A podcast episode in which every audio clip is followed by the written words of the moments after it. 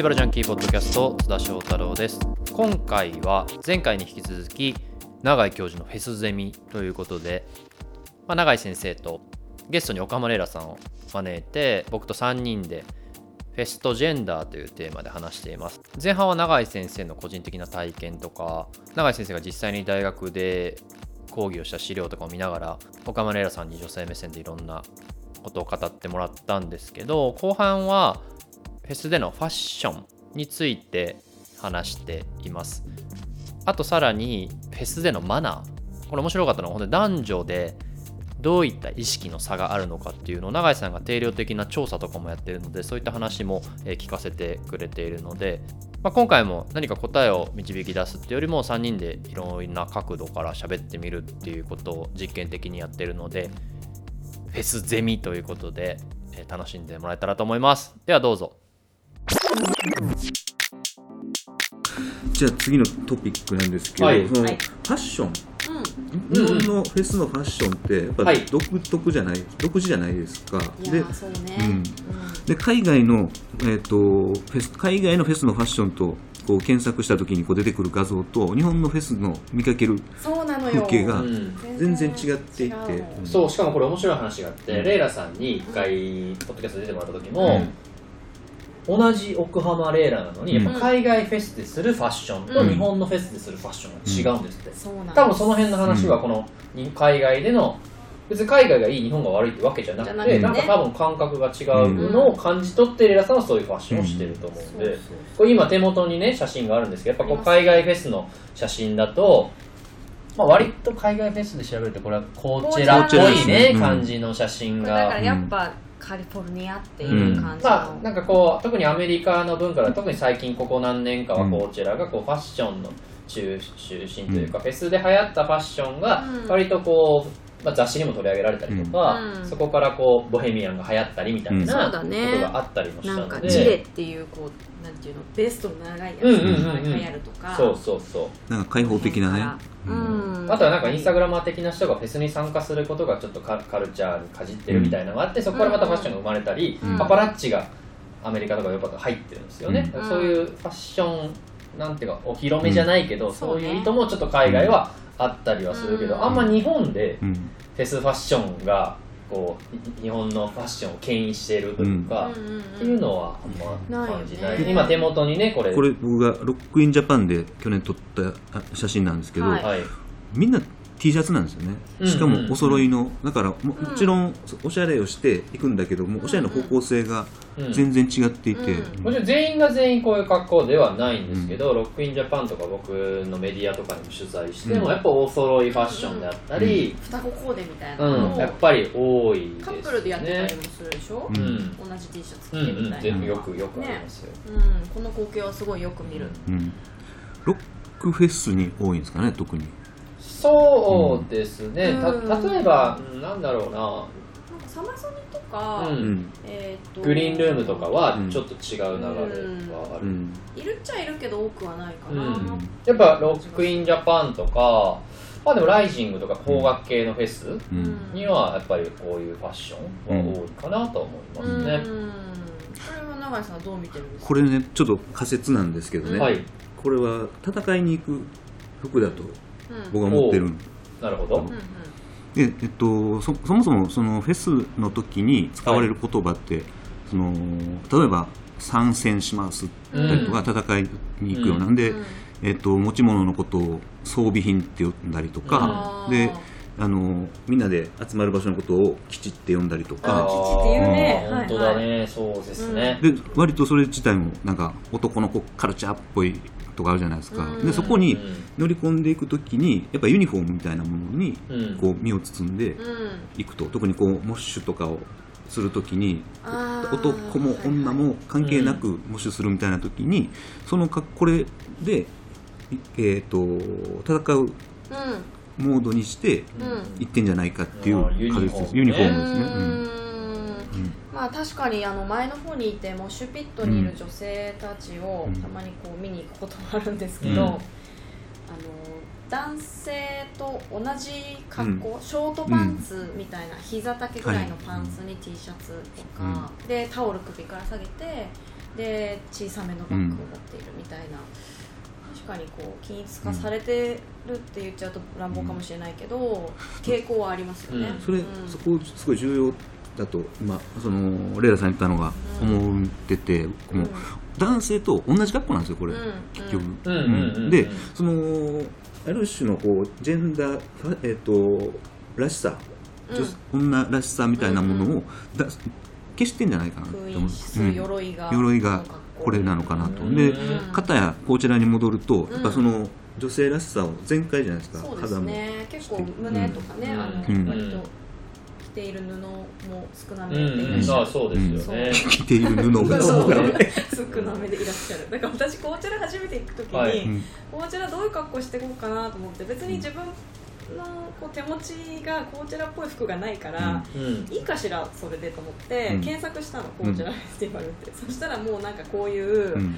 こうブラトップにこうスリットが入ったうん。スカートになんかこうジレみたいなのとか、うん。谷間全開みたいなのが出てきて、私はもういじる意味でいじるっていうかその自分とのギャップを楽しむ意味で、あのインスタグラムに今からこちらなんだけど私こういう服全然持ってないわみたいなのをあげたりとかしてたぐらい、まあ、ちょっとある意味こちらはこちらで記号化してると思うんだけど、この違いはね、うん。この間津田さんにも話したけど、はいすごい感じますよ、うん。海外行く時の自分の服装と、うん。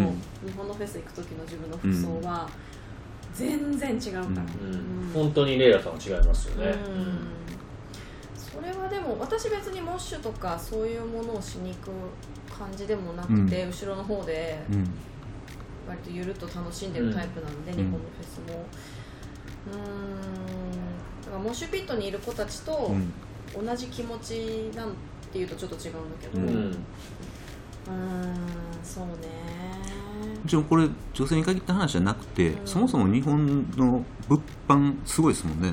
T シャツ。日本の物販そうですね。そもそも T シャツの T シャツをすごい着ますよね、うん。日本人は、うん。海外だとあんまりこちら行っても売ってますけど、ん。こちらっていう T シャツを着てる人は、うん。まあ最近徐々に増えてきましたけど、うん。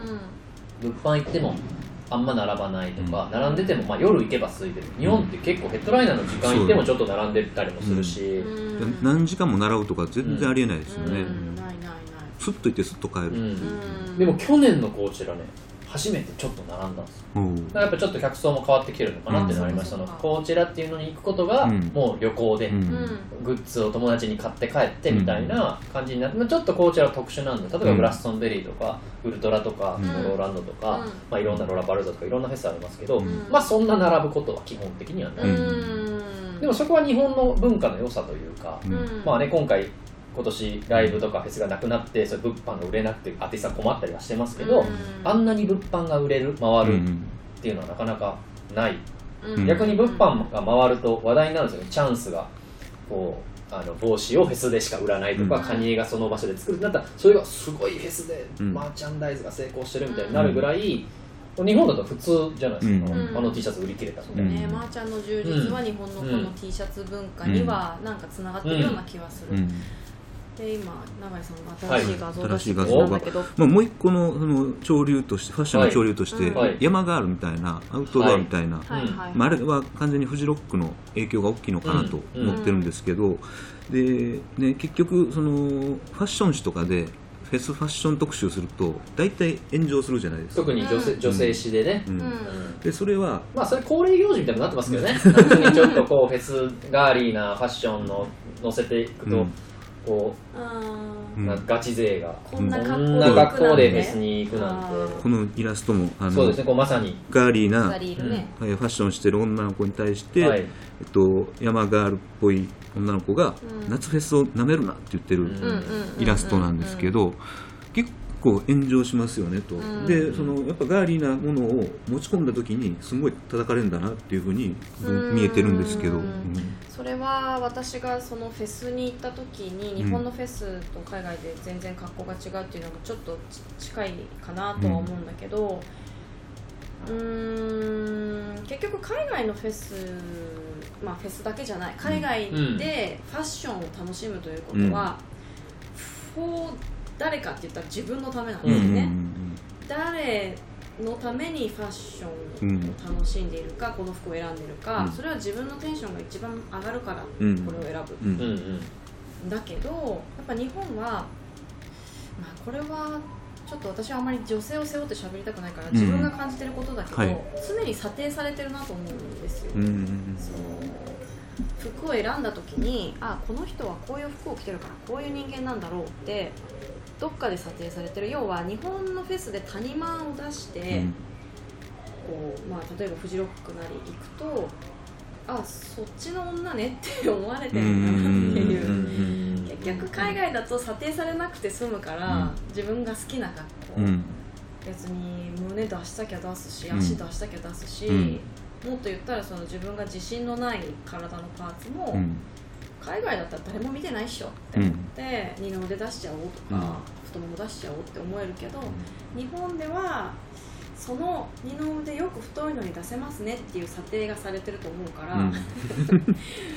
格好が絞られてくる、それは別にリアルに言われたりはないいやでも、うん、と直接的に言うことが日本の文化の中で、うん。これはいいところでもいっぱいあるし、悪いところでもあるけど例えばその私が二の腕を出していたら、うん。人は何て言うかって言ったら「今日珍しい格好してますね。おおうん。そう」でもこれって「えその腕どうしたの?」言い換えればそういうことに、へえそう。取っちゃう時もある。ああなるほどね、うん。そうも深読みじゃないけど。そうそうそう。でも日本ってそういう文化じゃないですか。うん。こうなんかこう上からオブラートに包んで言うんだけど、うん。でも京都京都でしょ？はい、僕の永井先生がよく言う京都の お茶漬けとか言う。やつそう兵兵庫ね県民としてはちょっと。あなんかうん。今日すごい持ってますねとか。うんうんそれってやっぱりどっかで人にジャッジされてると感じる、うん。その悪いことを言われるわけじゃなくても、その人の中ではジャッジしてきてんだなっていうふうに思ってしまうからそのジャッジがうざいから、うん。うんあの個性を消す。っうん。の、うんていうのがたなんか私その T シャツ個性をとつながるよでうな。例えば山ガールっぽい格好をするとそうそうそうそう。かそのユニフォーム的なフェスの T シャツを着るとかっていうので、そういう煩わしさをうんうん。削って、そう人からこううん。注目される要素を落としていく、だからビリー・アイリッシュが、うん。そうん。あの本当体のこと言われるの嫌なんで、はい。ダボっとしたのを着るっていうのと、本当だから一緒ですよね。うん。だと思います。なるほど、あれすごい共感するし、よう言ったと思いました。ってことはうん。ですよ、ひょっとして日本の方が進んでる？それはないか。進んではないんだな、うんうんうん。要は日本は今私がこの発言してることも、うん賛同をどれだけ得られるかって言ったら、うん。あのこれを叩く人だって多分いるだろうし、うん。うん。うんまあね僕のポッドキャスト聞いてくれてるようなえ大丈夫優だとしい方は思うんだけど大丈夫。あのそれが発言できるかできないかとか、あでもありますよね、うん。それじゃあレイラさんがこれがポッドキャストじゃなくて本当にフェス特集のラジオだったら、うん。テレビだったら、うん。もうちょい言葉を選ぶかもしれないですもんねぶ、うん、うん。もっとブラートに包んでるだろうし、うん。いやそうね。進んでるとは正直うん思わない、ですね。うん。でそういう意味では全然視点変わりますけど男性のファッションはどう捉えてらっしゃるんですか？男性もやっぱ一緒ですよね。T シャツ短パンですよね、うんうん。うん。なるほどな、うん。楽は楽。は楽ですよね、うん。で僕も普段大体その格好ですよね。ね。うん。けどなんか T シャツ、うん。僕が例えばフジロック行き始めた2000年代うん。とかはとか山系のフェスとか行く時は、うん。僕割とそういう格好で行ったんですよ街っぽい今は結構いるんですよ。うん。けどなんか虫に刺されるぞおじさんとか、そのアウトうん。結構やっぱり僕はいたりだとか、うん。そのファッション誌の仕事手伝ってたりしたんですね、うん。学生の時とか、やっぱ僕撮ってもらえなかったんですよ。うん。そのあの撮ってくださいよみたいな。いやちょっとな街だからなみたいなフェスっぽくない、うん、フェスっぽくないみたいなことをよく言われてたんですけど、うん。なんか最近は男性は特にもうそこ結構ごっちゃになってきて、うん。街っぽい格好で。そうですよねあのうんおしゃれな人こうダボっとしたなんなんかレイヨンみたいなシャツ着たりとうんかしてる人増えましたね、うんフェスで。シャツの人とかいる。なんか女性よりはユニフォーム的なことは割と少ないんじゃないかなっていうふうには思いますね。うん。でもねあのだ男性でもね男の人でも若い人はやっぱりお揃いで着てるんですよね、うん。それはひょっとしたら自分のためかもしれない。自分たちのテンションが上がるからそうしてるのかもしれないんですけどでも例えば津田君と僕とフェス行って、はい。で T シャツ買おうぜってで白と黒あって、はい。僕黒買ったら白買わない。えー、それはどうかな。まあまあ好きな方を買いますけど、うん。その日に着るんであればもしかしたら同じのが着ない。かもし、うん。買わないかもしれないですね。でもチャンス・ザ・ラッパーの帽子みんなでみんなで全員同じの買いました。買ったよね、みんなで買いましたみねんなで買いましたね。いやだからなんかこうユニフォーム化することでだから双子コーデみたいなのが街でも流行った時うん。に、うん。こうオソロでセットにするとより可愛く見えるみたいな、うん。自分たちのモチベーションの上げ方はあったと思うの、だから必ずしも個性を消してうん。希望化させてみたいなことを、当人たちが考えてるかって言ったらそんなことはないと思う、うん。ただ結果としてこうそこで個を消した方が馴染んでいい居心地がいいみたいなことは、うん。まあ、特にまあフェスさっき言った、名前先生言った男性と女性をあいジェンダー曖昧にするみたいなところもそうだけど、言いやすいのかもしれないね、うん。うん。結果として。あの、えっと夏フェス革命っていう本書いてるはい。レジーさんが、そこに置いてはいますけど。あのそのロックインジャパンについてはい。の,、あのすごい面白い本なんですけど、中で言ってたのはあそこはあの集そういう集団に紛れる快楽なんだみたいな。あ言ってて、うん。結構子が立っていく快楽とは全然違うんだっていうことを言ってて、すごい面白いな面白いなと思ったんですけど、今それがスッとそうですね。きましたね。けどなんかそれで言うとあのロックインジャパンとかそういう邦楽ロックの方がそのここう消すじゃないけど同じ格好をするって言いがちじゃないですか、うん。特にこういう界隈うん。のフェスとか、うん。うん。うん。でもことフジロックに関して、うん。あのハライチのあの僕澤部さん、うん。ポッドキャスト出てもらったりしたその岩井さん。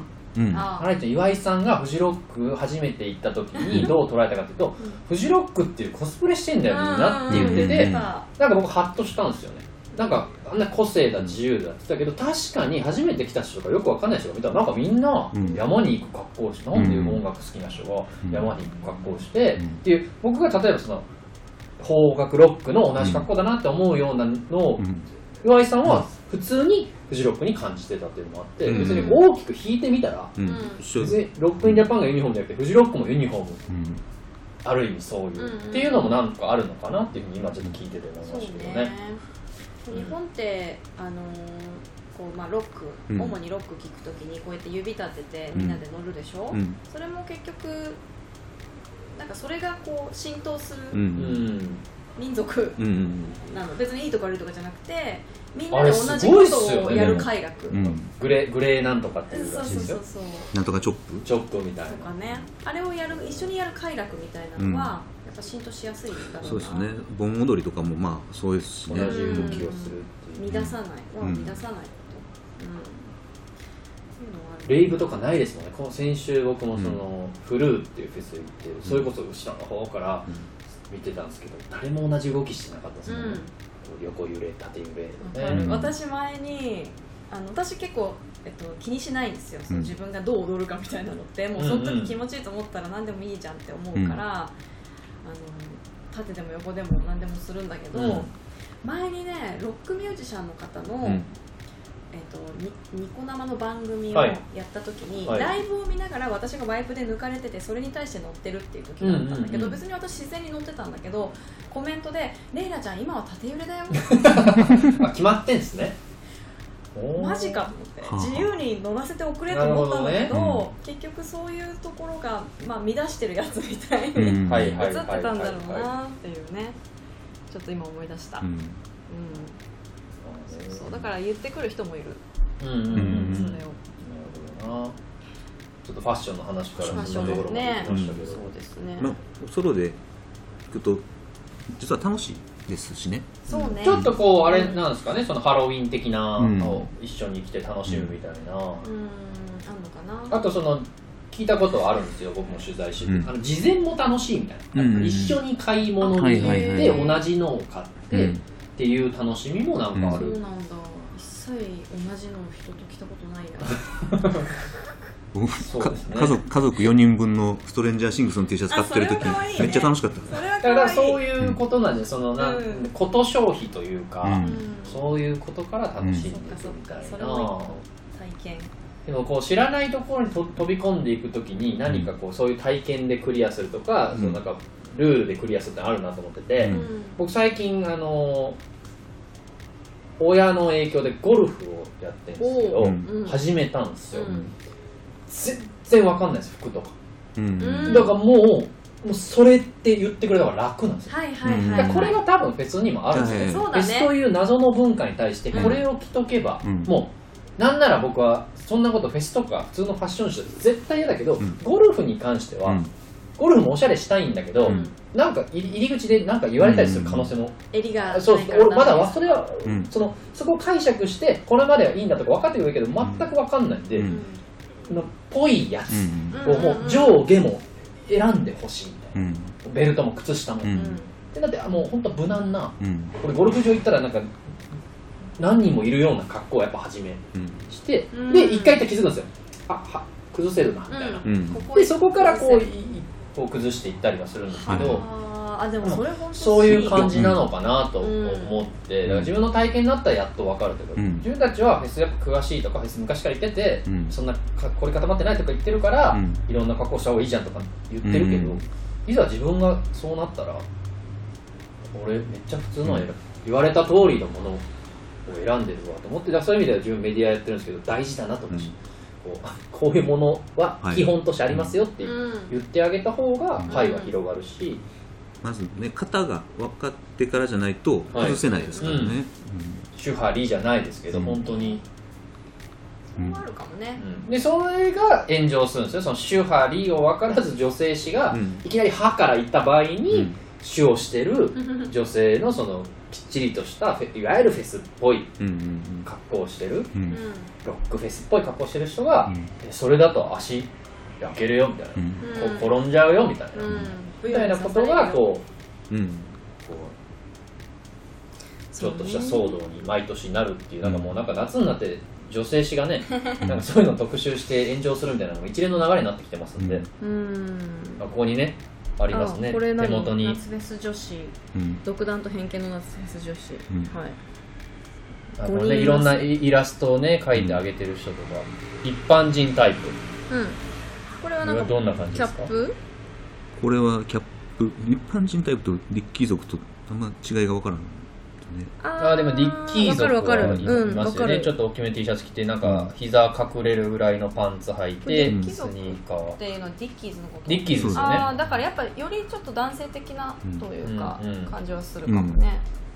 ちょっと気づいちゃったんですけど。うんなんすか？2014年って書いてある。古かった。2014年のなんかこうファッションイラファッションをイラストにしたやつされてる。今今と全く一緒じゃないですか。ううんんお花畑タイプ。で何？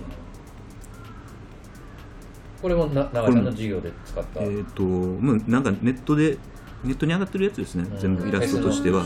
なんかあのライブファッションとかフェスファッションって検索するといっぱい出てくるんですよね、で大体もう基本スタイルって書いてるんですよね、うん。あータオルをね首に巻いてみたいな、うんでもそうねもうシュピットってやっぱこの服装じゃないと仲間に入れてもらえないのかも。確かにそうですうん。ね、だからそのこれちょっと話が飛躍しすぎかもしれないけど、うん。男性社会の中で女性が仕事をして、うん。キャはい。こうキャリア上げていくためには、男性の擬態をしなければ、うんうんうんそこに馴染まなければ、うん。その男性社会の中で成功していくのは難しい、うん。要は女が女のままでうん成功していくのは難しいのと同じうん理論で、男性の中に混じるには男性の擬態をしなきゃいけないっていうことがなんか、多分やってる方々はうん。それをどれぐらい意識的にやってるかわからないけど、まあ、意識はしないんじゃないですかね、うん。そのライブでそういう格ね好もシュピットな格好をするっていうのは別にそれは男性社会に入っていくんだっていう感覚よりもうん。そういうものだっていう、ものだっていうなってる。とこだと思う、ねうん。でもちゃんと掘っていくと、うん。なんかそことつながってる気がする、うん。見方がねうん。できてあとねこのマナー問題っていうのもやっぱり炎上案件としてあるんですよ延長案件としてね、フェスやライブでのうん。マナーの問題、うん。はでねあーなんだこれ？えっとね、これ調査したんですよ、うん。アンケート調査を、はい。で、えっと、ライブでの次のような行為を慎むべきだと思いますかっていうのを、うん。えっあと、ー。いろいろ聞いたんですね。い、。はい、で、これ永井さんのオリジナル調査ですよね。そうですね、はい。で、えっと、これそもそもはそのどういうことがうん。マナーとして上がってるのかなっていうことを、まあうん。ネットでサーベイして、ん。でこういうこういうトピックがよくあるんだなと。で、えーハイヒールやブーツを履いてくるうちわや応援ボードを頭の上に掲げる、うん。ステージの様子を撮影するとか、うん。大声で歌い続けるとか、まあ、いろんなものがあって、で、えー、とかいつまんで話をすると、うん。そもそもが女の人にしか適用されないようなものがここにはいっぱい入ってるんだからこの項目を考えるときは割とフラットな目線でフェスでの、はい。フェスやライブでの,、うん。あのマナーみたいなことをうん。項目にしたけど、うんそれ自体がうんそもそも女性に当てはまるものが多い、うん。例えばこの長い髪の毛をくくらないっていうのなんか、まあほ女性の問題ですよね、うん。で女性の問題というか女性に限定されるほぼ。ね。限定されるようなことなんですけど本もマナー自自体にそれが入っていると。で興味深いのは全ての項目において女性の方があの慎むべきだって言ってる率が高いんですよね、あ女性自身が、うん。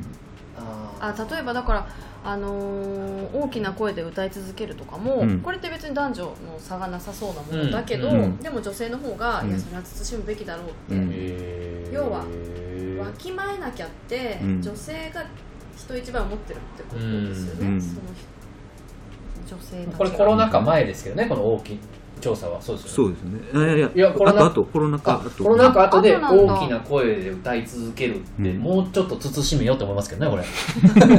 そうね。一般6割以下ぐらいの、まあ。一般的な話として、あ4 5 0なるほど。は8割あと9割がうん言わない。なるほどあとむやみに暴れるとかは、うん。やっぱり女性ってかだ全体的に女性の方が多いんだけど、女性の方がやっぱライブやフェスでのうん。マナーには気をつけてるしっていうことを逆に言うと、うん。人にも求めるってことですよね。ってことですね、あとこれ面白いね。こう一番差が一番でもないか。差が開いてるところが、うん。角に体を密着させるうん、男性が男性が、34.1で女性が46.9なの、ううんんうんうんうん。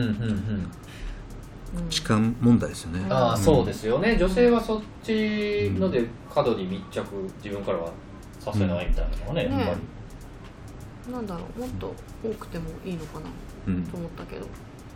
そうですね。嫌だよっていう意思表示のためにも、うん。うん。ね、うん。46.9って意外と少ないなと思っちゃったうん、っうーん。ていうようなデータがねあるんだへえ面白い。ねやっぱ女性の方がやっぱそういう意識が高い。やっぱこれはフェスだけじゃなくてライブだってライブ全般だと思いますけど、フェスでも。なんか言われたこととかあるんですか？そのフェスで別に。フェスで言われるというよりも多分日常的なことからの延長な気がしてて、うん。あのーなんていうのかなやっちゃいけないことやるべきでないことが多いなとは思う。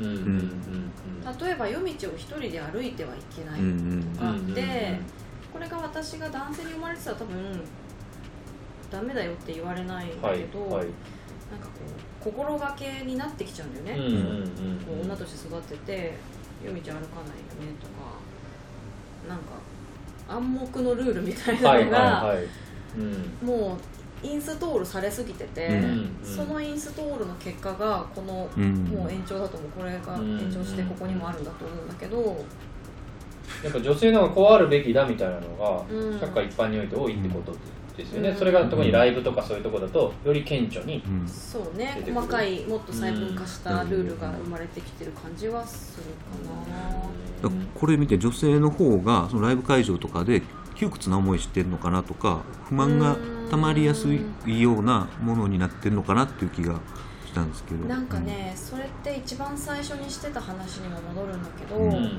永井さんが言ってたことで印象的だったのが、日本はそれが表面に現れてないよねって言ってたと思うんだけど、うん。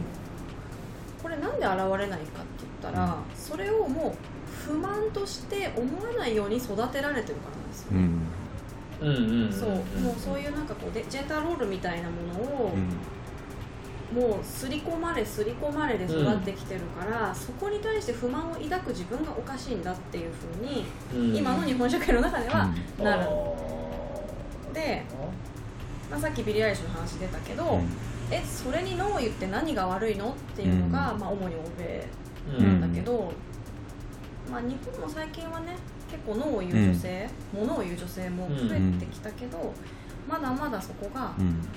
不満じゃないかこれみんな頑張って我慢してるしねってうん。思うよりできちゃってると思う。うんまあそれはフェスだけじゃなくてね。だけじゃなくて。普通に社会一般として。そうそう。だから窮屈な思いもひょっとしたらしてないかもしれない。ただ、根っこ掘っていくと、うん。そこには窮屈はあるでも思わないようにさせられてるっていうのかな、ちょっと聞いてて涙出そうになってだから最近ほらあのデュアリパがねはい。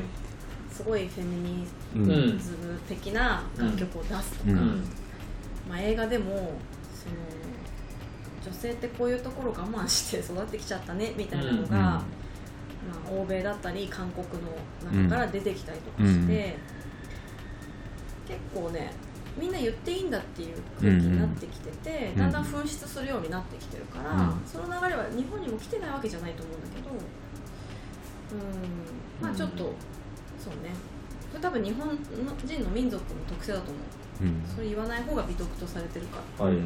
進みは遅いような気がする、うん。で音楽の作品でいうとねあのアリアナが新風出したじゃないですか、うんうん、あれね。あれって日本のなんか論調はちょっとこう女性のポジション、ポジションって曲です、うんポジションっていうので海外のとか見てると割とこう性的な描写が今回アリアナの作品多くて、うん。そこに男子は結構こうさ刺されるじゃないけどあそんなアリアナ見たくなかったみたいな発言とかも結構あるみたいで、けどそれって今のそのうん。ポップスとか、それこそヒップホップとかもそうですけど、こううん。露骨にそういうのを出すっていう表現の方法も多いじゃないですか。うん。カーディとかうん、だからそういうのでもこうアリアナという象徴がそういうこと言った時にやっぱこう女性だからといってこうなんかちょっとそういう議論になるみたいなのが、うん。そういう議論を起こすためにあの曲出したのかなとか、ちょっと思ったりはするんですよ。露骨に変えて「thank u, nextとはまた違うような、うん。その作品を出すみたいなあえてそのセクシー的なシンボルみたいなことを楽曲の中に入れたりして、うん。世の中の反応を見てるんであればやっぱアリアナってポップスターとしてのそうだね。なんかこうすごい面白いなっていうのがあって。うん。さっきの服装のことにも近いんだけど、結局その女性が主体的になること、うん。うん。女性が自分自身のためにやっていること、うん。みたいなところがまあ日本もそうだしまだ欧米でも受け入れられづらい。だから要はそういうセクシーな描写であったりを、あのその性に主体的な女性っていうふうに、まあ、アリアナがやりたかったとすれば、はそこを叩いてくるってことはうん。まだ女性は性に主体的になってはいけない。いつまでも受け身でいろよっていうメッセージもちょっとあるのかなっていうふうに思ううんのね。ねうん、そうそ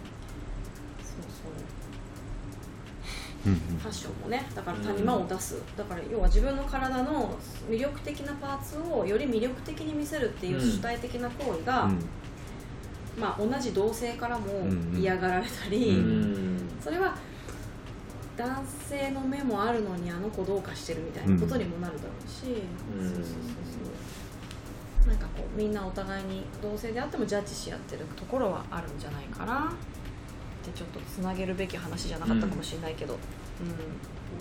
どうですか先生？勉強になりました。なんかフェスティバルだけの話フェスティバルからまあ入りましたけど、うん。まあ普通にいろんなところに別にフェスのファッションだって、うん。フェスの出演者の率だって、うん。いろんなところに別に社会とつながってるうん。問題じゃないけど課題みたいなのが意外と、ま、学べるというか、うん。やっぱフェス見てる僕はフェスから社会を見ることが好きなんですけど、それをこう男性目線からだけでやっぱ見てた部分をうん。こういうふうに話すると、あうん。そういうところでつながってんだとか、なんか単純に男女比が 50%50% っていうよりももっとちゃんと考えられるものというか、うん。っていう話になってなんか僕も勉強になりました。ね。面白いですね。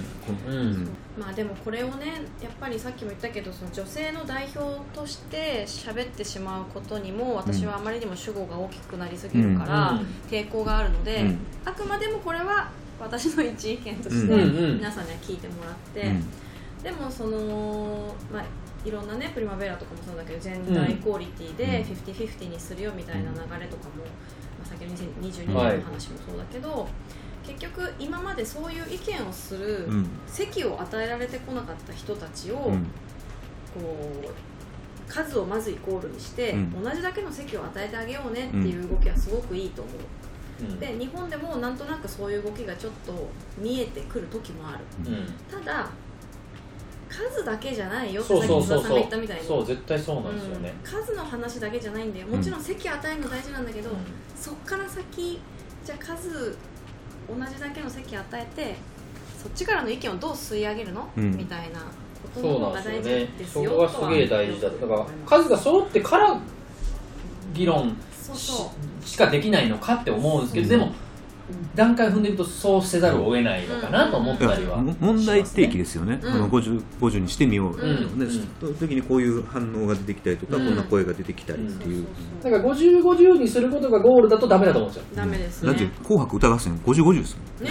ああまあまあ。あれはね。そうかそうか。うんだから同じテーブルにつかせてくださいっていうこそとですよね。そこから、変えられるものとか考えていかないといけないことが多分あって、うん。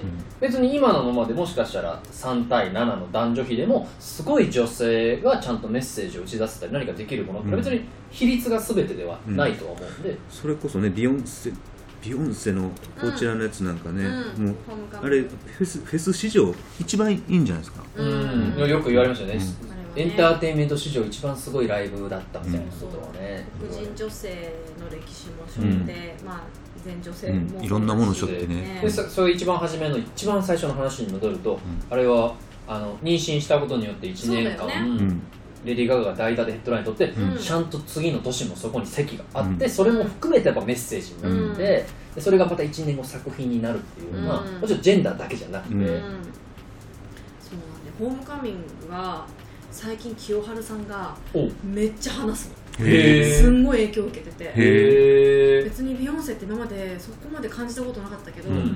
あれすごいねっつって。へいやなんかそこまで届いたって。ーいやいやいやちょっといいなと思って。清原さんに届いたんでしょうね。ささすが清原さんのアンテナもそうだし、うんビヨンセすげえなと思うん。った、見ましたもんね一緒にね。見たよね。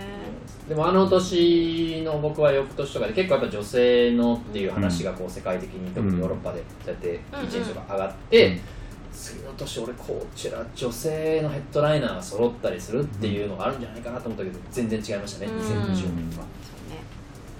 けど それも別に女性のヘッドライナーを例えばこちらが3組選びましたっていうことがゴールじゃないと思うん。ですようんけどそういうことをやることによった方がメッセージになって、うん。世界中のフェスがあなるほどっていう考えるきっかけになったりしたら面白いなと思って、うん。僕は2020年のあのこちらのヘッドライナーは女性3組誰かなとか思ってたんですけど、うん。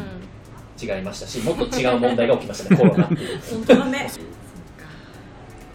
徐々にではあるけどうん。うんで今回の話をちょっとまとめ始めるとなんかはい。僕的には、さっきも話したんですけどそのフェスかけるジェンフェスでのジェンダー論みたいなのをなんとなくこう学んでいくとよりこう個別のフェスでのジェンダー論じゃなくて、うん。社会とこう通じていくというか、うん。ミクロに入っていけば意外とマクロなものが見えてきて、うんだからといって何ができるかは分かんないですけどだから僕がよく思うのは自分が好きなものから社会を知ることがうん。一番社会とつながれる簡単な道筋で、こうフェスきっかけで何か学ぶ別にジェンダーじゃなくても、ね、それこそ永井さんと他で話したローカルとフェスの関係とか、うんそれこそ日本日本っていう国が今どどうなっていくかみたいなのをうん。フェスから考えてみるみたいなことをしたりするのは面白いのでなんか自分が好きなものから何かこうちょっと探してみるみたいなのがいいんじゃないかという回にね。そうですね、そう。なんかこうやってやっぱりね問題提起というか議題に挙げてもらうことでうん。喋りやすくなることもあるから、普段うん。ほら生活しててこういう話そんなにうん。ねするチャンスもないし、でしかも間違ってることが分かることもあるじゃないですか、うん。やっぱこう初めに話そうと思ってたことよりもう少し違う話になったりもするし、永井さんと2人でこう男性目線の話でもうちょっと違うことになっちゃってたかもしれないけそど、こはそこの景色で見てみたかったっていうのはちょっと思った、ううん。んうん。でもそれだとなんか違うよみたいなのが来るかもしれない。それはほら一個なんかまあねそれはそれで大事な話し合いだから、うん。そうそれは思うんで、そうそう。だからなんかこう間違ってることを否定したり、うん。こう消し合ったりするんじゃなくてそれってどうなんだろう違うんじゃないかうん。みたいなその議論の積み重ねが、うん。よりせ社会を成熟させるのではと思います、うん。私は、なんかそうですね。そのこういう、えーっとね、フェスフェスを通じてはい。社会のことを考えようっていうのは、まあ、僕のテーマでもあるんですけど、やっぱりどういう文脈に置くのが一番それがしやすいのかなとか、うん。うんうんフェスを語ったら、えーっと例えばその地域の話はできるかなとか思うんですけどじゃあ他ないのかなっていうのはずっと思ってたん他の文脈にをフェスであ語ることができないか。とで今日ジェンダーの話でやってみて割といけるな。これちゃんと社会の話じゃ半分フェスの話で半分社会の話にうん。なってるし、で要はフェスをでフィルター通すとなんかカジュアルに物事を考えれるようなところはあるのかもしれないですよねと。でそれを実は僕ら経験してて多分環境問題あですよね、うん。うん。環境問題についてフェスが考えるきっかけにすごいなってたのがあって。でだから他にもいろいろとテーマがね。できるんじゃないかなって、フェスかうん確かにフェスかける環境問題って割とねブース、うん。フェスでブースが出てたりそれは日本でも海外でもうん。あったりとか、うん。それこそね太陽光発電をテーマにしてるものがあったりとかはいろいろするので、うん。